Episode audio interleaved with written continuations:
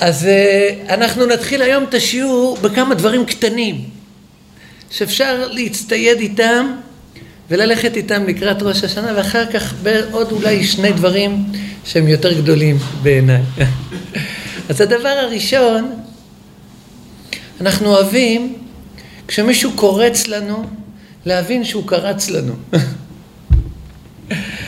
אז ביום ראש השנה במוסף של ראש השנה אנחנו אומרים שלוש פעמים פיוט מקסים אחרי תקיעת שופר. היום הרת עולם. היום יעמיד במשפט כל יצורי עולמים, אם כבנים, אם כעבדים. אם כבנים, רחמנו כרחם אב על בנים. ואם כעבדים, איננו לך תלויות עד שתכוננו ותוציא כאור משפטנו, היום קדוש. זה הנוסח האשכנזי, אני חושב שלספרדים יש נוסח דומה. אבל היום הרת עולם זה שוזר את כל הנוסחים. עכשיו זה פיוט יפהפה, ואנחנו מתכוונים כשאנחנו אומרים היום הרת עולם לשתי אפשרויות. או שהיום העולם יצא מהיריון אל הלידה, היום זה היום הולדת של העולם. לפי רבי אליעזר שאומר שבתשרי נברא העולם. היום העולם הגיח מההיריון ויצא החוצה, נברא, נברא זה לשון בר, הלשון חוץ. כלומר יצא מההיריון אל הלידה, או שהיום התחיל ההיריון. יש מחלוקת בגמרא בין רבי אליעזר לרבי יהושע. מתי נברא העולם? רבי אליעזר אומר, בתשרי נברא העולם. רבי יהושע אומר, בניסן נברא העולם. והגמרא שואלת, לפי מי אנחנו מתפללים עכשיו בברכת זיכרונות? אנחנו אומרים, זה היום תחילת מעשיך, זיכרון ליום ראשון. כלומר, שהיום זה תחילת מעשיך, יום א' בתשרי. אז לפי מי זה? אז הגמרא אומרת, כמן? כרבי אליעזר. אז תוספות שואלים, איך זה יכול להיות שאנחנו אומרים בתפילה כמו רבי אליעזר? הרי הלכה כמו רבי יהושע. מה הקשר להלכה? זה קשור להלכה. כי לדוגמה, יש דין של ברכת החמה. פעם ב-28 שנה, כשהשמש חוזרת בדיוק לאותו מקום ברקיע שבו השם תלה אותה, ביום הרביעי של הבריאה, אנחנו מתאספים ומברכים ברכת החמה. מברכים, ברוך אתה השם, עושה מעשה בראשית, אבל מברכים את זה בקהל גדול. פעם אחרונה שזה היה, זה היה בשנת תשס"ט. עשו חשבון מתי פעם הבאה. על כל פנים, אז, אה, אז כל 28 שנה, תמיד אנחנו עושים את זה בחודש ניסן. מפני שאנחנו פוסקים שבחודש ניסן נברא העולם.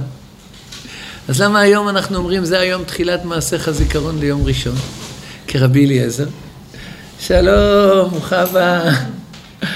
אז אומר, אומרים תוספות, אומר רבנו תם בתוספות, שבאמת שניהם צודקים, גם רבי אליעזר וגם רבי יהושע. זה יכול להיות, או שהוא נברא בניסן או שהוא נברא בתשרי. אומר רבנו תם, בכוח הוא נברא כבר בתשרי, אבל בפועל הוא נברא בניסן. ככה רבנו תם אומרים, בתוס, אומר רבנו תם בתוספות. אז לפי זה הפירוש שהרת עולם, כלומר היום התחיל ההיריון של העולם. בפועל הוא נולד, הוא יצא מהבטן, מהרחם, בניסן. אבל התחיל ההיריון, ואלף, לא משנה, בכל אופן, לפי שני הפירושים האלה, פירוט, פיוט מקסים שמדבר על היום ההולדת של העולם. אבל אתם ואני עלולים להפסיד את הקריצה. אתם יודעים שאנחנו תמיד אוהבים לשמוע ולשים לב לקריצה. הנוסח שחכמים שמו לנו מתחת ללשון הוא מלא עומק והוא גם מלא שובבות. ומרוב שאנחנו אולי איבדנו את השפה התנ"כית, אז אנחנו לפעמים לא נהנים מהקריצות האלה. מה המקור של הביטוי הרת עולם? זה ביטוי תנכי. שוב, כשאנחנו אומרים אותו בתפילת עמידה של מוסף של ראש השנה, אנחנו מתכוונים הריון של הקוסמוס, הריון של התבל, עולם במובן תבל, קוסמוס, והרת עולם זה מלשון הריון. מה המקור של הביטוי הזה? אז אני מגלה לכם, הוא מופיע בספר ירמיהו, בפרק, יש מישהו טען, או, כל הכבוד. בסוף אני אגמור את כל השקית הזו אצלך. 12 נקודות, פרק כ', פסוק י"ג, י"ד. אז ירמיהו כידוע, הוא מנבא נבואות שלא אוהבים לשמוע. הוא אומר לבני הדור שלו, תקשיבו, אם אתם לא לוקחים את עצמכם ברצינות ועושים תשובה ומשנים כיוון, העיר הזו, הבית הזה, בית המקדש, העיר הזו, ירושלים, המלכות הזו, מלכות יהודה, עומדת לפני אבדון, עומדת לפני השמדה, גלות, חורבן. משום מה, לא יודע, אנשים אז לא כל כך אהבו לשמוע את זה. וכשהוא היה הולך ברחוב, היו, ברחוב היו זורקים עליו עגבניות רקובות, במקרה הטוב, ואבנים... לא זרקו עליו עגבניות, כי זה לא משהו של, בוא נגיד, של העולם של אה, ארץ ישראל. נכון, נכון. העגבנייה הגיעה... מלון, מלון זרקו עליו, מלפפונים. על כל פנים... ואפילו לא סברס. קישואים, נכון. נכון. אה, בוא נדבר על משהו תנ"כי, זרקו עליו קישואים, אבטיחים, בצלים ושומים. על כל פנים... יאללה תפוחים. נכון. ארור היום אשר יולדתי בו, יום אשר ילדת נעימי, אל יהי ברוך. ארור האיש אשר בישר את אבי לאמור... אל יהי ברוך? אל יהי ברוך. ככה הוא אומר. ארור האיש אשר בישר את אבי לאמור יולד לך בן זכר, שמח שמחה הוא. והיה, בקיצור, אני, אני לא רוצה לקרוא את זה, זה, זה פסוקים עצובים. אחרי זה הוא אומר, למה אני כל כך כועס עליו, על מי שבישר לאבי לאמור יולד לך בן זכר? אשר לא מותתני מרחם, ותהי לי אמי קברי, ורחמה הרת עולם. למה זה מרחם יצאתי לראות עמל ויגון, ויכלו בבושת ימיי? כלומר, הלוואי שהייתי נשאר בתוך הרחם של אימא שלי לתמיד. ההיריון שלי היה הריון נצחי. ותהי לי אמי קברי, ורחמה, הרחם שלה, הרת עולם. מה הוא מתכוון במילים הרת עולם? הריון נצחי, הריון לתמיד. בכלל, בתנ"ך המילה עולם היא לא קוסמוס, היא לא תבל, היא תמיד תיאור זמן. מה עשו לנו חכמים? אופס, שלפו את הביטוי הזה, שבמקור פירושו הריון לצמיתות, והוא נאמר בהקשר שלילי, והפכו אותו ליום הולדת של העולם, של הקוסמוס, הרת עולם, היום הרת עולם. אבל זה גם ביטוי של להגיד אה, חשיבות אולטימטיבית. נכון. זאת אומרת, מומנט המומנטים, זאת אומרת. זה היום הכי גדול בעולם. זה היום, היום הולדת של העולם, לחיים. אבל במקור זה ביטוי עצוב. הוא אומר, ותהי לי אמי קברי ורחמה הרת עולם, למה זה מרחם יצאתי לראות עמל ויגון ויכלו בבושת ימיי? הייתי מעדיף להישאר שם בבטן של אמא שלי לתמיד ולא לראות את כל הרע שמשתולל כאן. מה עשו חכמים? לקחו את זה משם והפכו את זה לחגיגי, לשמח. הר... היום הרת עולם. טוב, זה נקודה אחת. עשו מהברוך ברוך. עשו מהברוך ברוך. עשו מהארור ברוך. ארור היום יולדתי בו, עשו ממנו ברוך. ברוך שומע כל תרועת עמו ישראל ברחמים לחיים. אז זה נקודה אחת קטנה.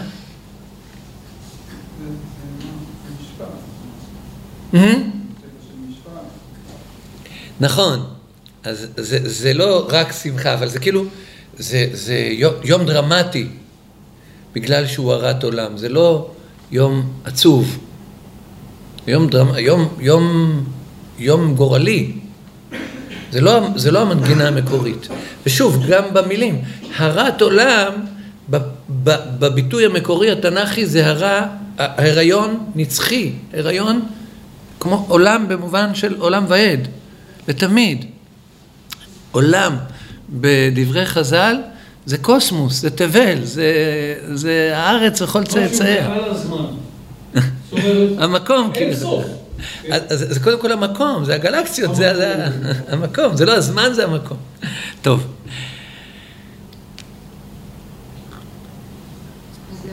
עכשיו, מה? לא שומע? ב? או שוב, להיריון של העולם במובן של קוסמוס. של, ש... היום הזה, העולם, זה היום הולדת של העולם. אלא הריון של העולם. היום העולם יצא מהרחם. מאיזה רחם? כביכול אצל השם הוא היה ברחם, הוא חשב מחשבות לברוא עולם, והיום הזה הוא הוציא את מחשבתו אל הפועל. הוא יצא מהאלם אל הגילוי. אבל זה אומר, כי הרת עולם זה לא, לא היום נולד עולם. אז בדיוק על זה דיברנו רגע לפני שנכנסת, אמרנו, אמרנו שלפי הפירוש של רבנו תם, אז היום בעצם התחיל ההיריון של העולם, הוא יצא לפועל באלף בניסן. רבנו תם אומר שגם רבי אליעזר שאומר שבתשרי נברא העולם הוא צודק, וגם רבי יהושע שאומר שבניסן נברא העולם גם הוא צודק. איך זה יכול להיות? אלו ואלו דברי אלוהים חיים, איך זה יכול להיות? אז הוא אומר, באלף בתשרי נברא העולם בכוח, כלומר, עלתה במחשבתו של ריבונו של עולם לברוא עולם, עם כל הפרטים וכל הפרטי פרטים, עם הנשמות שלנו, ובאלף בניסן הוא יצא אל הפועל. אז לפי הפירוש הזה, היום הרת עולם זה היום, התחיל ההיריון של העולם.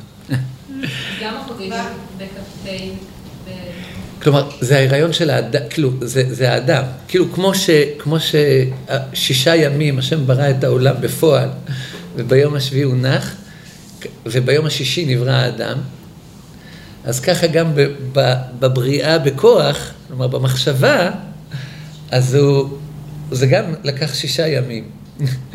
כאילו, בכ"ה באלול זה היה היום הראשון, שבו היום השם ברא את האור. בכ"ו הוא ברא את המים. כאילו, כן, אז הוא חשב לברוא. זה מחשבה. אז את המים ואת, ה, ואת הרקיע השמיים, וביום השני וכולי, עד שביום א' בתשרי נברא האדם בכוח, לפי הפירוש הזה של רבנו תם. למה בעצם אז מי שכתב את הפיוט הזה בחר להשתמש במקום כזה קשור? את ההערת עולם הזה? אז זהו, אני לא התנצלתי קודם. אנחנו תמיד אוהבים להגיד את ה... להבין את הקריצות. כלומר, קודם כל להבין שמישהו קרץ לי, אחר כך להבין מה הוא התכוון. עכשיו, בעניין הזה אני מבין שמישהו קרץ לי, ואני עוד לא מבין מה הוא התכוון. אם, תג... אם תמצאו, אז תגידו לי. אתם זוכרים את הדוגמה הכי יקרה שלנו? ותחזינה עינינו בשובך לציון ברחמים. אנחנו יכולים להתפלל על זה בכוונה ובדמעות, וזה חשוב, זה העיקר. אבל קודם כל להבין את הקריצה, שזה גוואלד. מאיפה המקור של הביטוי הזה, ותחזינה עינינו ציון? כתוב בספר מיכה על ירושלים, ועתה נאספו עלייך עמים רבים, האומרים תחנף ותחז בציון עינינו. המון המון עמים יצורו על ירושלים, והם אומרים, בואו נראה אותה איך היא מתפתלת, והיא נופלת ועובדת ונכבשת על ידינו. וכשהם אומרים ותחז בציון עינינו, הם אומרים ותחזינה עינינו במפלתה של ציון, בחורבנה של ציון. מה עשו חכמים? אופס, לקחו בלעה מפיהם ושיקוצה מבין שיניהם, והפכו את זה ותחזינה עינינו בשובך לציון. את אותם מילים הם לקחו. ותחז בציון עינינו, שהכוונה היא ותחזינה עינינו במפה לציון, הם לקחו את זה תחזינה עינינו בשובך לציון. וקודם כל תחייך. הבנת את הבדיחה. אחרי זה תתכוון, זה חשוב, זה הכי חשוב להתכוון. אבל קודם תבין את הבדיחה. אז פה אני לא הבנתי. כל הרעיון לפי דעתי של התורה, איך אומרים, שמכל דפקט עושים אפקט. נכון, נכון, נכון? נכון. מכל דבר שלילי, הווירטואוזיות והחוכמה של התורה זה נכון, לדעת איך נכון, נכון. נכון. לעיתים... כלומר, לקחת את הביטוי הזה. שבמקור הוא שלילי, להפוך אותו למשהו חיובי. שהוא חיובי, הרת עולם. נכון. טוב, אז זו נקודה אחת, היא... יש עוד הרבה נקודות, אני, אני רוצה לקפוץ כבר לנקודה מאוד מאוד חשובה ויקרה וקריטית. והיא, אנחנו דיברנו על זה קצת בשיעור הקודם, יש כמה אה, סגנונות ואווירות בתוך התפילות של הימים הנוראים. יש החלקים האלה, כמו שאתה אמרת, רבי נפתלי מקודם, של המשפט, של הדין, ולפעמים זה נאמר בשפה איומה ונוראה ומצמיתה וחמורת סבר מפחידה. אמרתי את המילים איומה ונוראה, מפני שזה הימים, המילים שכתובות בפיוט. ונתנה תוקף קדושת היום, כי הוא נורא ואיום. ובוא תינשא מלכותך, וייכון בחסד כיסאיך, ותשב עליו באמת. יש לפיוט הזו, הזה הרשת מאוד מאוד רצינית, תובענית, חמורה ומאיימת. אבל מה שמתחבא בו באמת באמת מתחת לכפלי המליצות שלו, זה אהבה אינסופית, מרגשת, דאגה אבהית, מלטפת, מנחמת.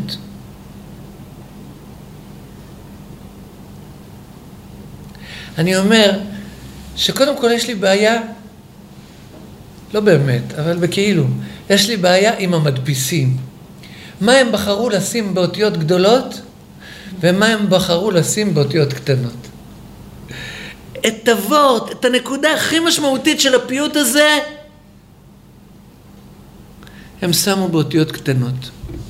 וכל מיני קטעים שהם חשובים, יקרים, שמו באותיות כאלה ענקיות. אז אני מזכיר, זה, זה מתחיל ככה, תוקף קדושת היום, כי הוא נורא ואיום, ובוא תנשא מלכותך וכל מיני... אמת, כי אתה הוא יוצרם, ואתה יודע יצרם, כי... סליחה, דילגתי.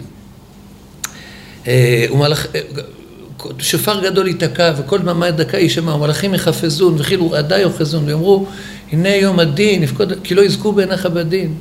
כל באי עולם יעברו לפניך כבני מרון. אחר כך יש קטע שעוד רגע נדבר עליו באריכות. אחר כך, בראש השנה ייכתבון, וביום צום כיפור ייחתמו, מי... איך? מי יחיה ומי ימות, מי בקיצור, מי לא בקיצור, מי, במה, מי במים, מי באש, מי בחרב, מי בחיה, מי ברעב, מי, בח... מי בדבר, מי במגפה, מי ינוח, מי ינוע, מי ישקט, מי יטרף, מי ישלב, מי יתייסר, מי יעני, מי יאשר, מי ישפל ומי ירום. ותשובה, ותפילה, וצדקה, מעבירים את רוע הגזירה, זה צריך לשים גדול באמת. אחרי זה אנחנו אומרים שם ככה, כי כשמך כן תהילתך. קשה לכעוס ונוח לרצות. אני מדלג קצת. אמת כי אתה הוא יוצרם, ואתה יודע יצרם, כי הם בשר ודם. אדם יסודו מעפר, וסופו לעפר. בנפשו יביא לחמו. משול כחרס הנשבר, כחציר יבש, כציץ נובל, כצל עובר, כענן קלה. כרוח נושבת, וכאבק פורח, וכחלום יעוף. ואז כתוב בגדול כזה, ואתה הוא מלך, אל חי וקיים, אין קצבה לשנותיך, ואין קץ לאורך ימיך, ואין לשער מרכבות כבודיך, ואין לפרש שילום שמך. שמך נאה לך, ואתה נאה לשמך. אז כתוב באותיות קטנות, ושמנו קראת בשמך.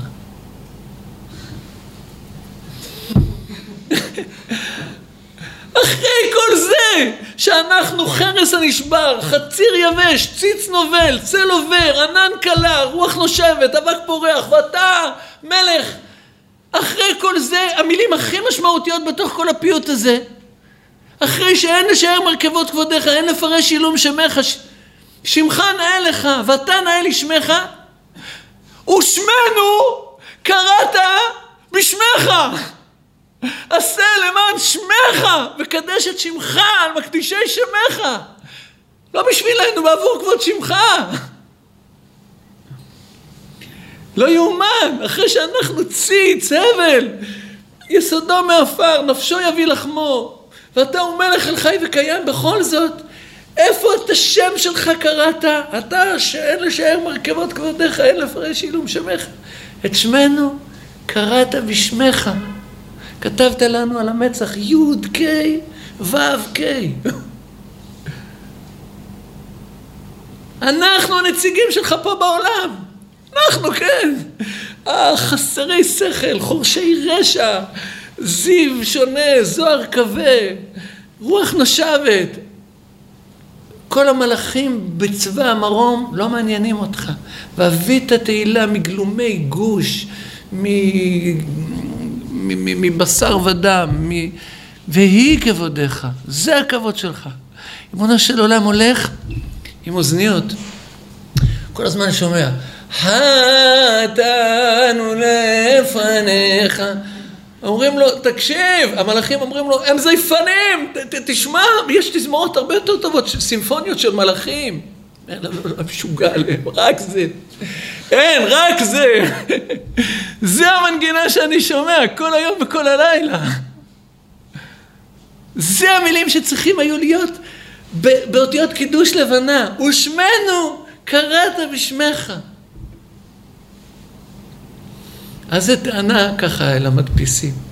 אבל הטענה השנייה, הכי חשובה, זה עלינו, שאנחנו סוגרים את האוזניים לכל מיני רמיזות הכי הכי חשובות.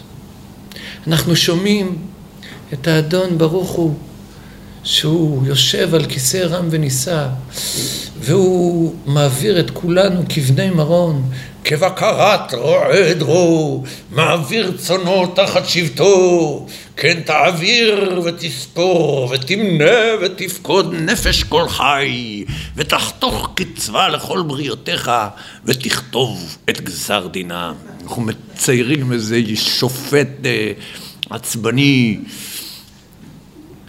אבל אנחנו מפספסים הכל, זה לא מה שכתוב כאן. זה לא מה שכתוב כאן.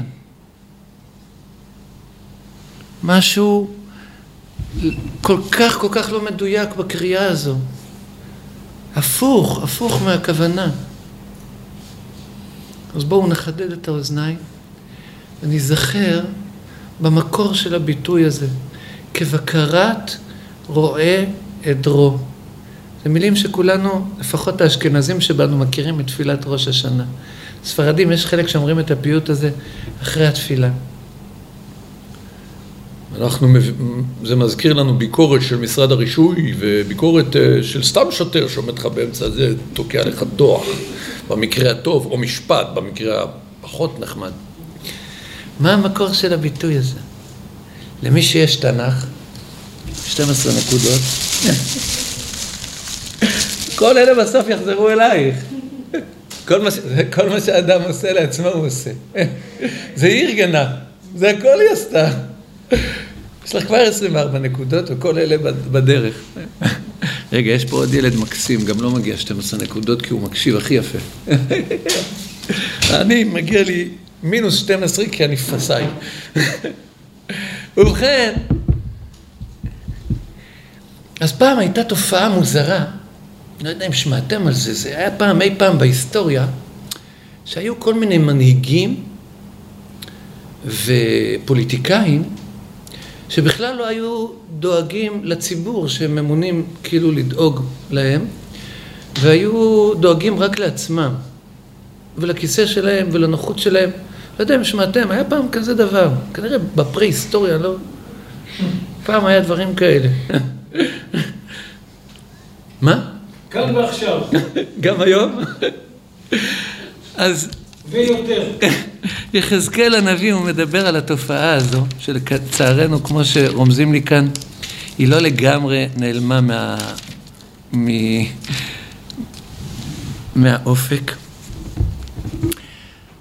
אז כתוב... המנהיג האמיתי זה המנהיג הנסתר. הגאון האמיתי זה הגאון הנסתר. כל המפורסמים שאנחנו מכירים, אפילו בעיני עצמם, אם הם באמת ראויים לתואר של גדולים בתורה וזה, יגידו לך שהנסתר הוא, הוא חומרים, הוא האמיתי נקרא לזה ככה. נכון מאוד. ורק מי שיכול, איך אומרים, להיות כזה, הוא לא רוצה את התהילה, אז הוא כמו שאומרים זכאי נכון, לתואר של מנהיג. נכון. ורק לבקשת הקהל בסיטואציה מסוימת בבקשה לציבור. נכון. הוא כמו בר כוכבא או לכל... דוד המלך שאמר ואנוכי תולעת ולא איש חרפת אדם ובזוי עם דוד המלך שאמר וחטאתי נגדי תמיד הוא המלך שלנו אבל על כל פנים אז היה תופעה של רועים מנהיגים שהיו חושבים רק על עצמם כנראה שהיא לא אפסה לגמרי מהעולם אומר יחזקאל הנביא בפרק ל"ד ויהי דבר אדוני אלי לאמור בן אדם הנבא על רועי ישראל הנבא ואמרת עליהם לרועים כה אמר אדוני אלוהים הוי רועי ישראל אשר היו רועים אותם הלא הצאן יראו הרועים?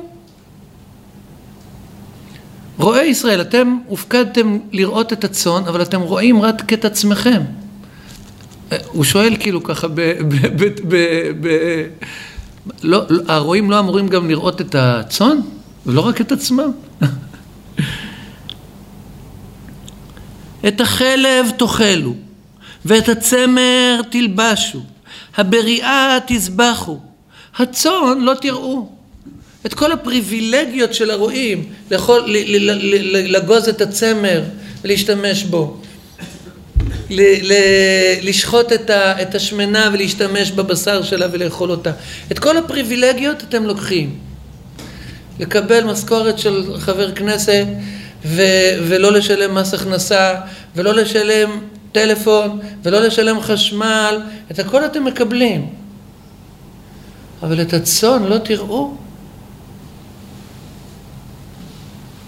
את הנחלות לא חיזקתם, ואת החולה לא ריפאתם, ולנשברת לא חבשתם, ואת הנידחת לא השבותם, ואת העובדת לא ביקשתם, ובחוזקה רדיתם אותם, ובפרך. התפקיד הראשי של רועה זה לדאוג למי שאבוד, למי ששבור, למי שאיבד את דרכו, זה נקרא מנהיג. לחפש אותו, למצוא אותו, להחזיר אותו. לא עשיתם את זה. ותפוצנה מבלי רועה, ותהיינה לאוכלה לכל חיית השדה, ותפוצנה. ישגו צוני בכל הערים, ועל כל גבעה רמה, ועל כל פני הארץ נפוצו צוני, ואין דורש, ואין מבקש. נשים מרגישים אבודים, אף אחד לא דואג להם, ולא אכפת לכם. לכן רואים שימוד את דבר אדוני. חייאני נאום אדוני אלוהים. אם לא יען היות צוני לבז ותהיינה צוני לאוכלה לכל חיית השדה מעין רועה. ולא דרשו רועי את צוני ויראו הרועים אותם ואת צוני לא ראו. לכן הרועים שמעו דבר אדוני. כה אמר אדוני אלוהים הנני אל הרועים ודרשתי את צוני מידם והשבתי מרעות צאן ולא יראו עוד הרועים אותם והצלתי צוני מפיהם ולא תהיינה להם לאוכלה כי כה אמר אדוני אלוהים, הנני אני, ודרשתי את צוני, וביקרתים. כבקרת רועה עדרו, ביום היותו בתוך צונו נפרסות, כן אבקר את צוני, והצלתי אתם מכל המקומות אשר נפוצו שם ביום ענן וערפל, והוצאתי מן העמים, וקיבצתי מן הארצות, והביאותים אל אדמתם, וראיתים אל ערי ישראל, באפיקים ובכל מושבי הארץ. במראה טוב אראה אותם, ובהרי מרום, מרום ישראל יהיה נביהם. שם תרבצנה, בנווה טוב, ומראה שמן תראינה אל ערי ישראל. אני אראה את צוני, ואני ארביצם, נאום אדוני אלוהים. את העובדת אבקש, ואת הנידחת אשיב, ולנשברת אחבוש, ואת החולה אחזק, ואת השמנה ואת החזקה אשמיד, אראנה במשפט.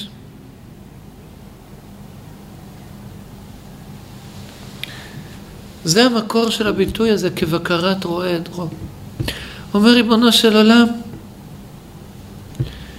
השנה שעברה עליך הפכה אותך אבוד, הפכה אותך שבור, ואף אחד לא אכפת לו ממך, אבל לי אכפת.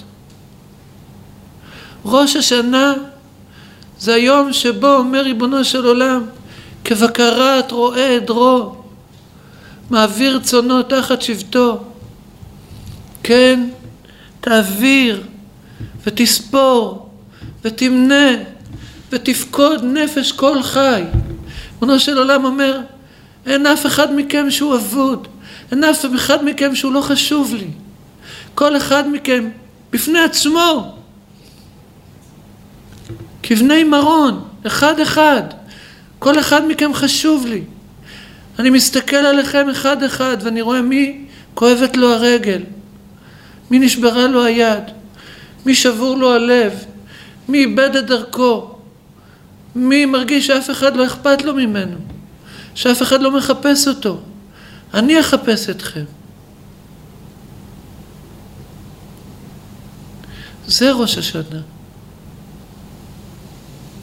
זה היום להיזכר שריבונו של עולם אכפת לו מאיתנו.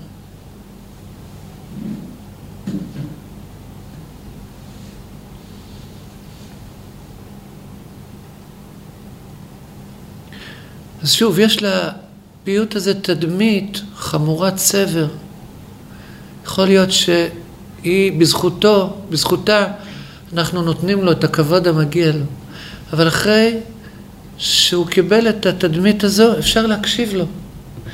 ולשמוע. איך כתוב שמה? ובוא תינשא מלכותך וייכון בחסד כיסאיך ותשב עליו באמת. אמת לא רק במובן של אין משוא פנים בדין, אמת במובן של האל הנאמן, שומר הברית והחסד לאוהביו ולשומרי מצוותיו לאלף דור, זוכר הברית, שהוא נשבע לאבותינו, לאברהם, ליצחק וליעקב, ומשלם לבניהם אחריהם, לאלף דור, את הברית הטובה הזו. אז זו נקודה אחת חשובה, חשובה, חשובה. בתוך הפיוטים יש להם פנים וחוץ. לפעמים החוץ מאיים, צריך להקשיב, לחדד את האוזניים. גם הביטוי הזה, כן תעביר ותספור ותמנה, הוא כמובן מתכתב עם פסוק בספר ירמיהו. עוד תעבורנה הצאן על ידי מונה, זה פסוק של נחמה, פסוק של גאולה.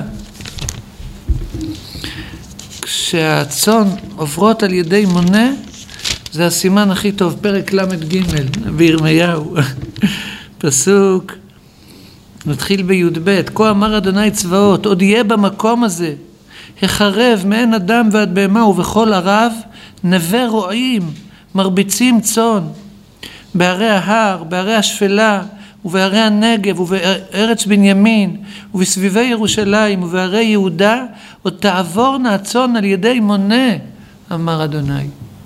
זה סימן לגאולה, סימן לנחמה, סימן לישועה. וכל, כל, גם הביטוי הזה, וייכון בחסד כיסאיך, זה פסוק בישעיהו. חושב פרק ט"ז. בכל אופן, הכל זה חלקים של פסוקים, צריך לפתוח את האוזניים. אני לא יודע אם הוציאו את המחזור הזה שהוא שם לב לכל אה, חצי פסוק מאיפה הוא לקוח, לא פגשתי אותו עדיין, אבל אולי צריך להוציא כזה. זה ממש חשוב, כי אי אפשר להבין את, ה, את העומק של הפיוטים בלי להבין מאיפה נלקחו הביטויים. איזה מרגש זה. כבקרת רועה עדרו ביום היותו בתוך צונו נפרסות. השם איתנו, גובה העיניים. הוא לא משאיר אותנו אבודים. בהיותו בתוך צונו נפרסות. כלומר, הם הלכו לאיבוד, הוא הולך כמו רועה שהולך מחפש, היי, הנה טלה אחד, הוא רץ כמו משה רבנו, שהגדי איבד את דרכו, הוא רץ אחריו לאסוף אותו. אוי, אתה צמא. אוי, שבור לך, שבורה לך הרגל. אוי, שבור לך הלב. הרופא לשבורי לב הוא מחבש לעצבותם. אנחנו שוכחים מהפירוש של הפסוק הזה. מי יודע לשים תחבושת על לב שבור? אני מכיר כל מיני אה, מערים, מגישי עזרה ראשונה שיודעים לחבוש רגל שבורה, לחבוש יד שבורה. ואתם מכירים איזה מישהו, אה, מער שיודע לשים תחבושת על לב שבור? הרופא לשבורי לב, הוא מכבש לעצבותם, הוא שם להם תחבושת על העצבות. ריבונו של עולם יודע לחבוש עצבות. יש כזו מכה, אני לא יודע אם שמעתם עליה. בן אדם הולך עצוב, ואף רופא בעולם לא יודע לשים לו תחבושת על העצבות שלו. אבל יש רופא אחד שכן. הרופא רחמן ונאמן. הרופא, איזה ביטוי מדהים זה. רק לשמוע אותו זה, זה מרגש, אפשר לבכות ממנו, נכון? הרופא לשבורי לב, הוא מכבש לעצבותם. הוא שם תחבושת על העצבות. יש לנו עצבות בלב. מי שמכיר את השם יודע איך הוא יודע לחבוש אותה. זה אפילו הרופאים הנהדרים המקסימים של שיבא שמטפלים בי והאחיות המקסימות שמטפלות בי, הם לא יודעים לשים תחבושת על העצבות. אבל השם יודע, וזו ההזדמנות להגיד לו תודה, שהוא בסוד ישרים ועדה. אני רוצה להגיד תודה, שאני מרגיש כל כך טוב. לפני שבועיים הייתי בעומקא דתהום הרבה, והנה אני שמח. הייתי ביום שלישי אצל הרופא. הוא אומר לי, בחיים שלי לא ראיתי אותך כל כך אנרגטי. הוא מלווה אותי כבר שנתיים וחצי. זהו. דבר גדול. טוב, אז זו נקודה אחת שרציתי לדבר עליה. ברוך השם. חשוב. שיתפתי אתכם בכל העצבות, עכשיו אני אספר לכם, משתף בתחבושת על העצבות. הרופא לשבורי לב, קרוב אדוני, איך כתוב שם? לשבורי לב. איך? ודכאי רוח יושיע. מה השעה עכשיו? אה? רבע. יש לנו עוד קצת זמן, אז ברשותכם, אני רוצה לדבר איתכם על משפט שאני מכיר אותו כבר איזה 250 שנה בערך, ורק בשבוע שעבר הבנתי את הפירוש שלו. כתוב שהייתה מחלוקת בין החכמים, התנאים, האם להכניס את מגילת שיר השירים לתוך כתבי הקודש, לתוך הספר הזה, אם להכניס או לא להכניס. חלק מהתנאים אמרו, זה בחוץ. ורבי עקיבא אמר, לא, לא, לא, לא, לא בחוץ, בפנים, הכי בפנים. הוא אמר, שאין כל העולם כולו כדאי כי יום שניתן בשיר השירים לישראל, שכל הכתובים קודש ושיר השירים קודש קודשים. המשפט הזה ריגש אותי תמיד, אבל לא הבנתי אותו. ושבוע שעבר מישהו שקוראים לו עוזי חסון, המנהל של בית הספר ברמת השרון, הוא גר בכפר מימון, כל בוקר בשעה שש מצפצף לי מתחת הבית, הוא לוקח אותי לתפילת, יום אחד לפני כמה חודשים הוא בא אליי, הוא אומר לי, ביניום, איך אני עוזר לך? אני רואה אותך סובל, איך אני עוזר לך? אמרתי לו, תקשיב, כל בוקר אני קם ומסביר לעצמי איזה 900 או 1,000 תירוצים, למה אני לא צריך ללכת לשחרית עכשיו, כואבת לי הבטן, כואבת לי האוזן. ויש לי תירוצים טובים היו לי. כל בן אדם שהיה שומע אותם היה משתכנע. אבל אני מרגיש שבסוף מי שסובל מכל התירוצים האלה זה אני. ואני מרגיש שאם אני אחזור לשגרה של תפילה, תפילת בוקר בזמן, זה ממש אז אמרתי לו, אם אתה יכול, תבוא לקחת אותי לתפילה. אני יודע שאתה מחכה לי, לא יהיה לי תירוצים. עכשיו, הוא גר בכפר מימון. הוא, הוא מגיע לתפילה ברמת השרון, אז הוא יוצא מהבית באיזה חמש או, או לפני. בשש ועשרה הוא מתייצב קבוע, כל יום מתחת הבית שלי, מחכה לי. לוקח אותי למניין. איש פלא, איש מדהים מדהים, שמלמד מה זה נושא בעול עם חברו בצורה מופתית ופלאית. בכל אופן, אז בדרך הוא מכר לי משהו כזה מתוק, שעוד לא שמעתי כזה. הוא אמר לי, אתה יודע מה הפירוש? בתורה יש המון דימויים ליחס שלנו לאלוהים, להשם. יש הדימוי שאנחנו עבדים של האדון, אדוני צבאות. עבדיי הם אשר הוצאתי אותם מארץ מצרים. כי לי בני ישראל עבדים, עבדיי הם אשר הוצאתי אותם מארץ מצרים ולא ימכרו ממכרת עבד. אז אנחנו עבדים של האדון, השם. אנחנו גם בנים של השם. בני בכורי ישראל. בנים אתם לאדוני אלוהיכם, לא תתגודדו ולא תשימו כורחה בין עיניכם למת. וירא אדוני וינעץ מכעס בניו ובנותיו. אז יש, אנחנו גם בנים לאבא וגם נתינים למלך. אדוני ימלוך לעולם ועד. ויהי בישורון מלך בהתאסף ראשי עם. אבל איזה מערכת יחסים בינינו לבין השם לא כתובה בתורה בכלל? בעל ואישה. לא כתוב בתורה בשום מקום. שמתם לב? לא כתוב שאנחנו איש ואישה, שהשם הוא כביכול איש, אנחנו אישה. קצת בגובה העיניים. זה לא כתוב.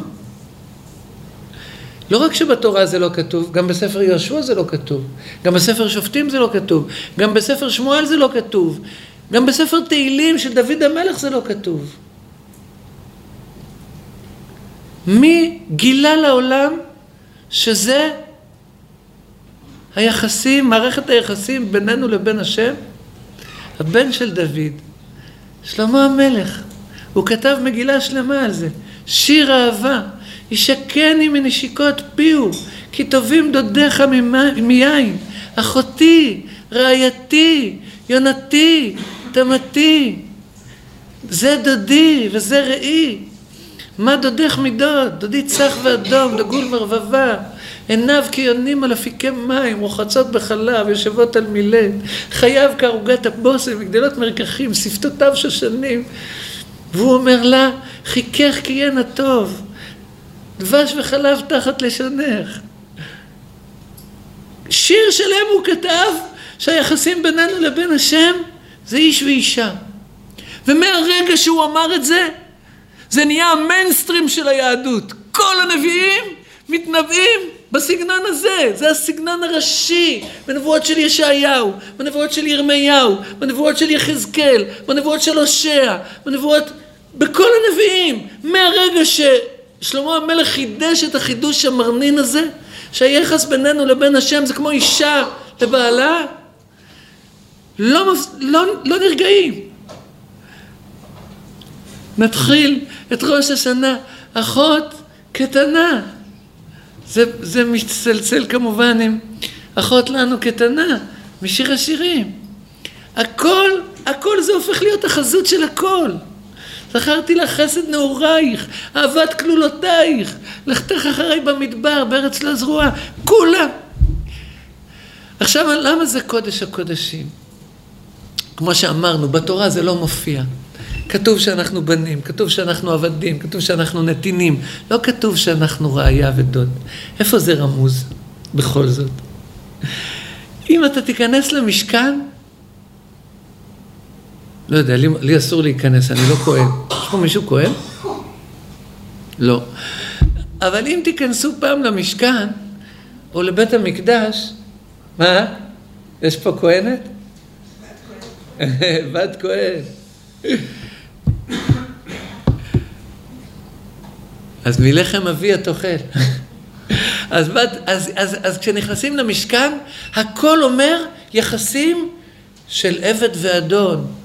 הכי הרבה של בנים ואבא. בחוץ העבדים משרתים, מכינים למלך הגדול שגר שם בפנים מנגל, במזבח שבחוץ. ובפנים מדליקים לו נרות, מניחים לחם על השולחן שלו, ו- ודואגים שיהיה שם ריח טוב. הכל אומר עבדים לאדון, בנים לאבא. עד הפרוכת, המבדילה. מה יש שם מתחת לפרוכת? לא יודע, לא ראיתי. אבל שמעתי שיש שם ארון, ומעליו כפורת, שם כתוב, ועשית שניים כרובים זהב, מקשה תעשה אותם, משני קצות הכפורת. כרוב אחד מקצה מזה, וכרוב אחד מקצה מזה, מן הכפורת תעשו את הקירובים על שני קצותיו, והיו הקירובים פורסי כנפיים למעלה, שוחחים בכנפיהם על הכפורת, ופניהם איש אל אחיו. איזה מוזר זה, שני קרובים, כל הזמן אומרים השם אחד, השם אחד, השם אחד, אסור לש, לשחוט קודשים בחוץ, איסור שחוטי חוץ, כדי שלא יזבחו עוד את זבחיהם לשעירים אשר הם זונים אחריהם. כל הזמן אחד אחד, ויש אחדות גם במקום הנאבד כדי שלא יהיה חס וחלילה הווה אמינא, שיש במקור הנאבד שניות. אחד, אחד, אחד. ודווקא במקום הכי הכי קדוש, לא קדוש, קודש קודשים, שם יש שניים. זה ברור ששני הקרובים הם, כמו שחז"ל אומרים, כדמות איש ואישה. פניהם איש אל אחיו. זה מכוסה בפרוכת, אף אחד לא רואה את זה. אפילו הלוויים אסור שיראו את זה. אל תכריתו את שבט משפחות הקהתים מתוך הלוויים. זאת עשו להם וחיו ולא ימותו בגישתם את קודש הקודשים. אהרון ובניו יבואו ושמו אותם איש איש על מסעו, על עבודתו ועל מסעו ולא יבואו לראות כבלה את הקודש ומתו. אף אחד לא רואה את זה. מכסים את זה הכהנים. בבגד כליל תכלת מלמעלה ובכמה וכמה כיסויים שאף אחד לא יראה ואז הלוויים שאמורים לשאת את הארון נושאים אותו, הם לא יודעים מה יש שם בפנים. גם אם הם יודעים הם לא ראו. אם הם יראו הם ימותו. אבל מה יש שם בפנים? יש שם איש ואישה.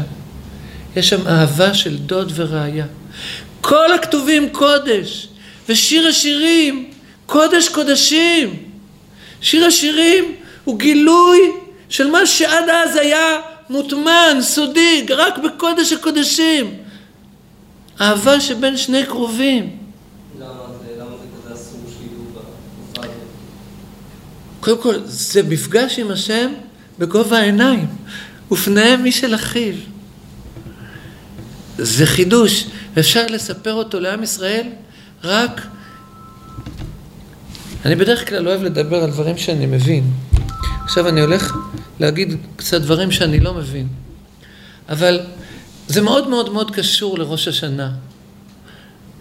בסתרי תורה כתוב שבראש השנה זה בניין המלכות. המלכות זה כאילו הנקבה. כביכול כל הסיפור של אדם הראשון, שהוא לא מצא לו עזר כנגדו, ואז השם הפיל עליו תרדמה, והוא ישן, והוא לקח אחת מצלעותיו ויבן השם אלוהים את הצלה אשר לקח מן האדם לאישה, זה משל. זה בעצם בינינו לבין השם. השם, הבריאה של העולם הייתה בדרך כזו. עכשיו על הצלה הזו שהשם לקח מן האדם ועשה ממנה אישה, יש מחלוקת בגמרא. מה זה צלה? האם זה קצה? הוא לקח קצה מן האדם ועשה ממנו אישה, או שצלה, כמו ברוב התנ"ך, זה צד. כביכול היו לו שני פרצופים, שני פנים, היה הפנים בצד אחד, פנים בצד שני, והיינו מקושרים אחור באחור, והייתה נסירה, ואז אפשר היה להיפגש פנים בפנים.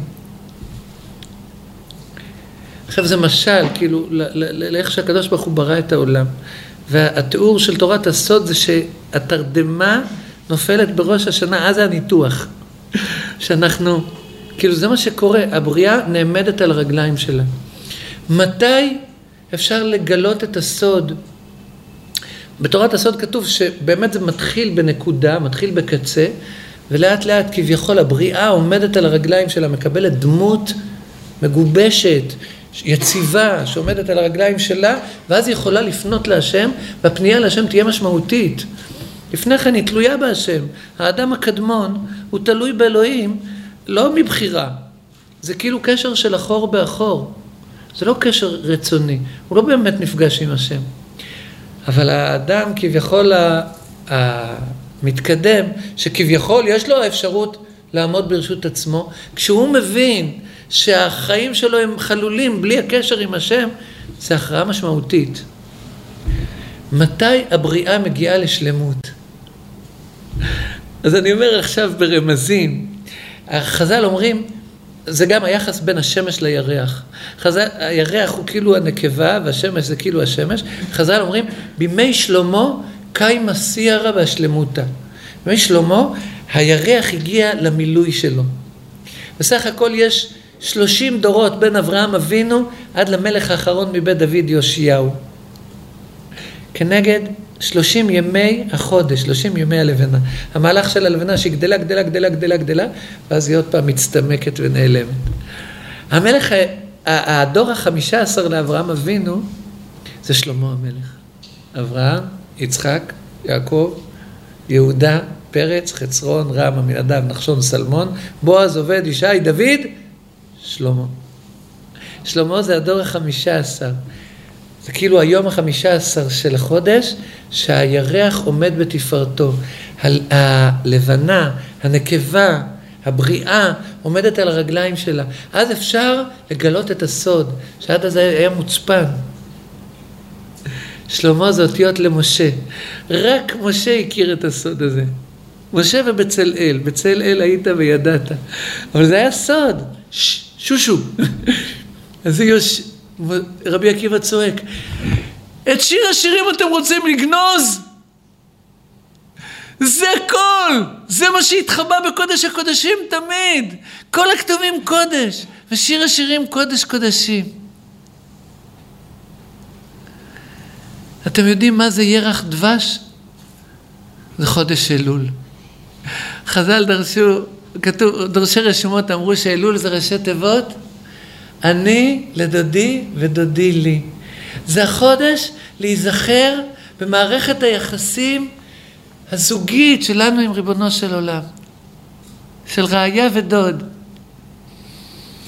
אנחנו כל בוקר קמים לפנות בוקר ושרים להשם חטאנו לפניך עם אפס רוב הקן אוהל שיקן עם ריקן והשם, הוא שם את האוזניות האלה באוזניים שלו, הוא שומע אותנו הלוך וחזור, הלוך וחזור. והמלאכים אומרים לו, עזוב! יש פה סימפוניה של מלאכים, אלה כולם זייפנים, תראה איזה זייפנים! הם אומרים, חטאנו לפניך, והם אה, אחר כך עושים בלאגנים, הם זייפנים! והשם אומר, כמה של דבש וסוכר זה ירח דבש.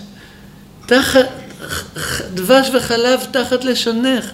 הפיוטים שאת שרה לי, השירים שאת מפתה אותי בהם בסליחות, אני לא יכול להירגע מהם, אני שומע אותם כמו שרוט, כמו מאוהב. איך אמרנו? אין על כפיים חכותיך, אני לא יכול להפסיק לחשוב עלייך. דבש, זה ירח דבש. דבש זה גימטריה אישה.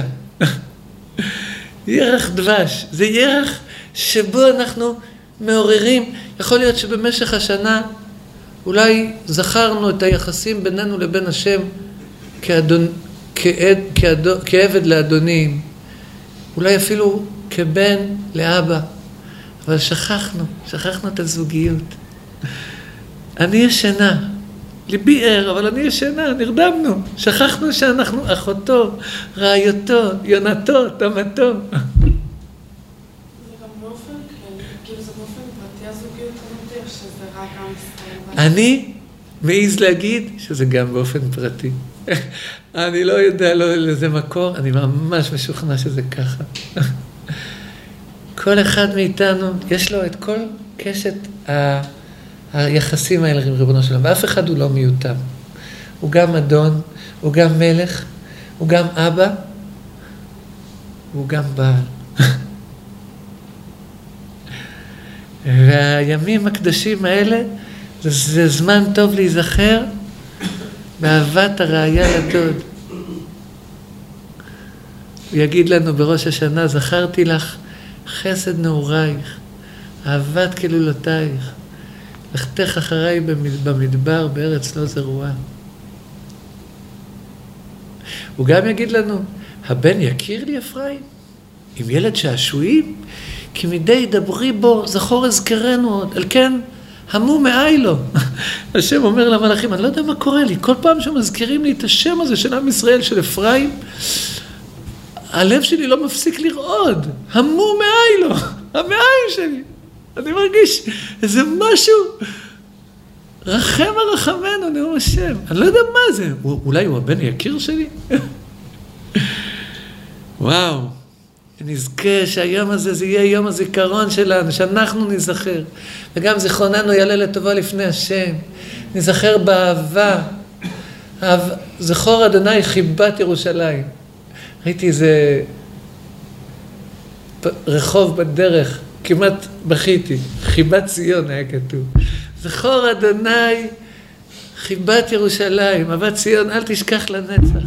אתה תקום, תרחם ציון, כי עת לכן עינה, כי בא מועד, שתהיה לנו שנת גאולה, שנת תשובה, שנת רפואה, שנת שמחה, שנה שתוליכנו בקוממיות לארצנו, שנה שתבנה לנו בית מקדשנו ותפארתנו, שנה שתחזיר לנו את דוד, דוד, עבדיך, שהוא יהיה מלך עלינו, מלך אמיתי, שראוי להיות מלך.